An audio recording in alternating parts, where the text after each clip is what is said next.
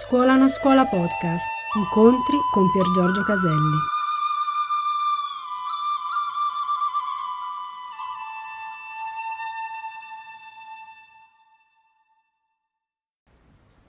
Voglio leggere un esempio di intuizione di alto livello, ok? E lo leggiamo non per incensare qualcuno, in questo caso Yogananda, che è questo meraviglioso essere di cui qua vediamo solo il contenitore, ma per intuire che queste capacità intuitive di alto livello, vediamo che l'intuizione porta alla coscienza cosmica, che è oltre la coscienza dell'io, e ne parleremo forse in termini un po' più tecnici, non troppo perché così nessuno si addormenterà, incluso me, la prossima volta. Quello che leggiamo è un'esperienza di coscienza cosmica attraverso l'intuizione addestrata con lunghe pratiche meditative e con intense energie da un essere elevatissimo. Quindi vi prego di accogliere queste parole, sono circa una pagina e mezza, nel profondo, non per incensare questo essere straordinario, che si merita molto più dell'incenso, si merita che noi prendiamo esempio da lui. Permettetemi di ridirlo.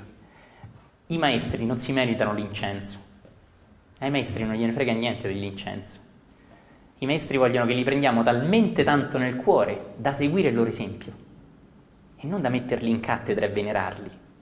Quando io venero qualcosa è lontano da me, no? Forse ricorderete l'unico figlio di Dio, non la faccio troppo lunga, prendiamo gli esempi dei grandi esseri talmente nel cuore da farci venire voglia di seguire il loro esempio.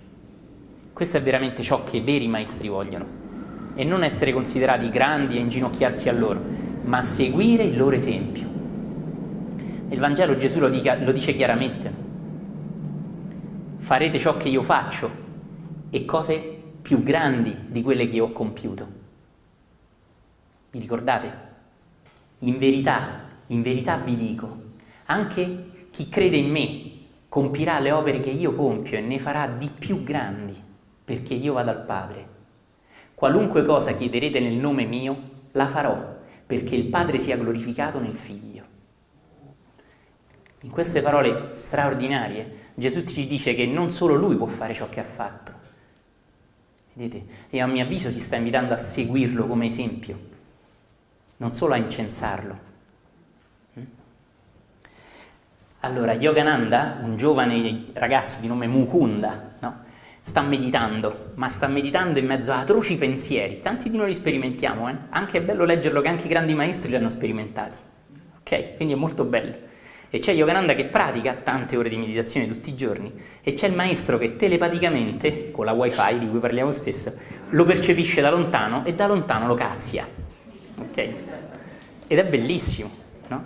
Perché subito dopo lo aiuta, ma lui era pronto, altrimenti il suo sistema nervoso si sarebbe massacrato con un'energia, un voltaggio così elevato, se non fosse stato pronto a livello di corpi sottili per un'estasi, per una, diciamo, per un samadhi, per il suo primo esperienza profondissima in questa incarnazione sua di coscienza cosmica. Qualche mattino dopo entrai nel soggiorno del mio maestro, sapendo che non vi era nessuno. Avevo intenzione di meditare a lungo, ma questo lodevole proposito non era condiviso dai miei pensieri ribelli, che si disperdevano in mille direzioni, come uno stormo di uccelli davanti a un cacciatore. Dite che esempi bellissimi. Mukunda!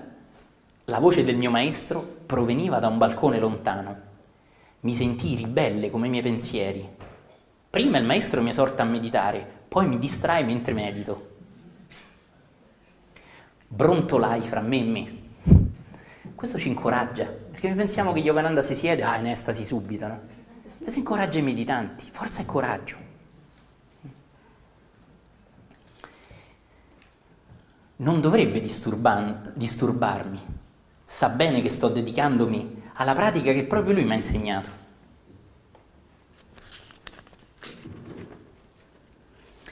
Mi chiamò di nuovo, Mukunda, punto esclamativo. E io rimana, rimasi ostinatamente in silenzio. La terza volta la sua voce era a un volume altissimo. Così risposi: maestro, sto meditando, protestai molto teso. So bene come stai meditando, replicò Shiryuketashwar. Con i pensieri che svolazzano di qua e di là, come foglie in una tempesta. Vieni qui da me adesso. Questo è il maestro che lo cazzia amorevolmente. Avvilito e smascherato, mi recai tristemente da lui. Povero ragazzo, le montagne non possono darti quello che cerchi. Era andato in Himalaya a cercare l'ennesimo maestro e non si accorgeva che il vero maestro ce l'aveva a fianco e soprattutto dentro. Parlava con un tono amorevole e confortante. È lui, eh? Cioè, questo è solo il contenitore. E mi guardava con occhi calmi e impenetrabili. Emanava una luce straordinaria. Il desiderio del tuo cuore sarà ora esaudito. Il maestro si esprimeva raramente in modo enigmatico. Ero confuso, ma con la mano mi diede un lieve colpetto sul cuore. Il mio corpo divenne immobile, radicato al suolo, come se un gigantesco magnete mi avesse risucchiato l'aria dai polmoni. Non respiravo più, non respiravo più.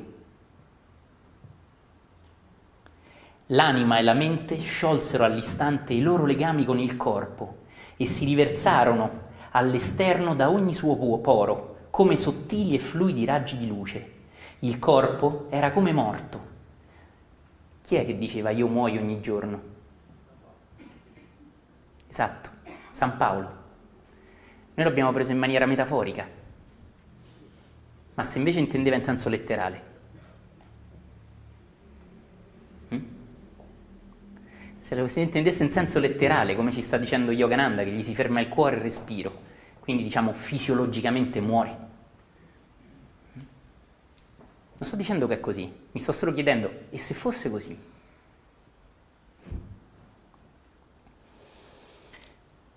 Il corpo era come morto, il cuore non batteva, eppure avevo la profonda consapevolezza di non essere mai stato così vivo come, come ora. Sentivo che la mia identità non era più circoscritta negli angusti limiti del corpo, ma si estendeva a comprendere tutti gli atomi circostanti. Le persone nelle strade lontane sembravano muoversi dolcemente agli estremi confini del mio essere. Vedevo le radici delle piante e degli alberi apparire dal terreno, divenuto semitrasparente, e potevo scorgere la linfa che fluiva all'interno. Tutto ciò che avevo intorno mi appariva senza veli. Il mio abituale campo visivo frontale si era ora mutato in una vasta visuale sferica che mi permetteva di percepire simultaneamente ogni cosa in tutte le direzioni.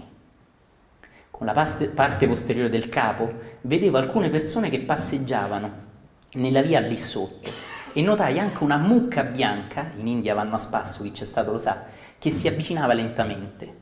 Quando giunse dinanzi al cancello aperto dell'ashram, la osservai come avrei potuto fare con i miei occhi fisici, ma anche quando passò dietro al muro di mattoni, continuai a poterla vedere chiaramente. Tutti gli oggetti compresi nel raggio della mia visuale panoramica palpitavano e vibravano come fossero rapide immagini su uno schermo cinematografico. Il mio corpo, quello del maestro, il cortile, i mobili, il pavimento e ogni cosa di quando in quando si agitavano convulsamente finché tutto si fondeva in un mare luminoso, così come avviene per i cristalli di zucchero che immersi in un bicchiere d'acqua si sciolgono quando vengono mescolati. La luce unificatrice si alternava al materializzarsi delle forme e queste metamorfosi rivelavano la legge di causa ed effetto che agisce nella creazione. Sulle placide infinite sponde della mia anima irruppe un oceano di gioia infinito.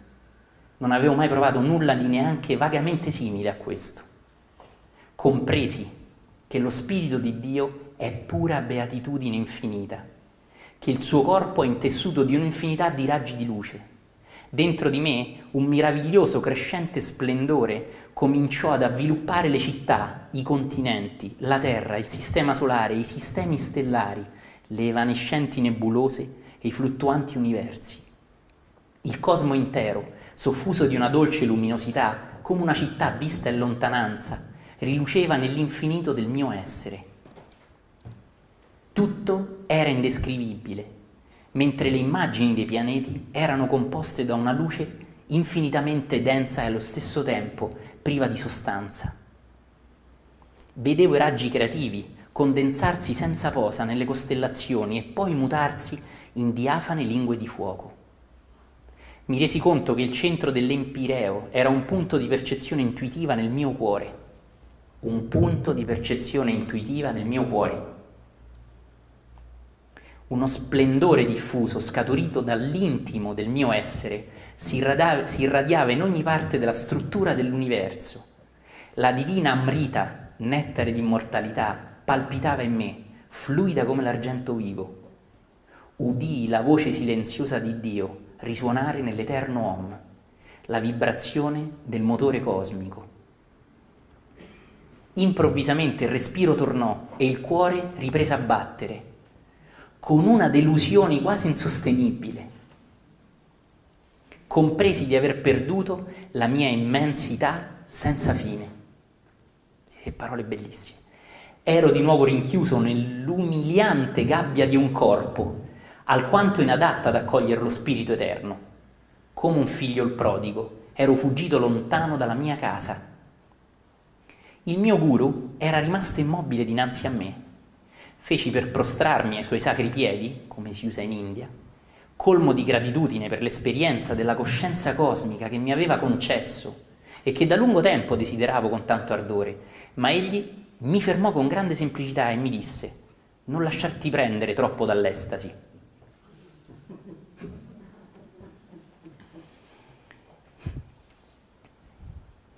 Ti resta ancora molto lavoro da svolgere nel mondo.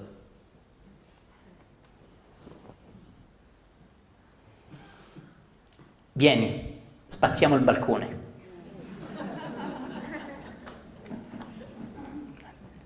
E dopo andremo a passeggiare sulle rive del Gange. Andai a prendere una scopa. Capivo che il mio maestro mi stava insegnando il segreto di una vita semplice. L'anima deve sporgersi sugli abissi infiniti, mentre il corpo continua a svolgere semplicemente i suoi doveri quotidiani.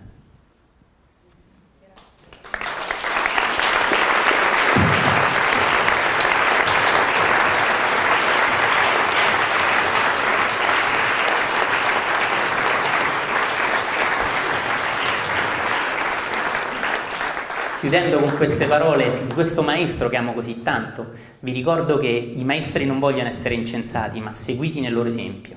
Se un essere parla così delle sue esperienze spirituali, non lo fa come tanti altri che cercano più lo show per essere visto altissimo, ma per essere umilmente seguito come esempio. Se una persona, se un essere arriva a intuire, ad aprirsi a delle intuizioni così elevate, a degli stati così trascendentali, allora ognuno di noi lo può. E mi permetto di dire, senza che nessuno si offenda, le scuse stanno a zero. Muovere il culo sta ad ognuno di noi. Basta col sapere sterile dove tu sai che sei Dio e vivi come un broccolo. Prendiamo queste parole come vero sprono, non per sapere l'ennesima verità spirituale, ma per iniziare umilmente, ma con tutta l'energia, a muoverci davvero.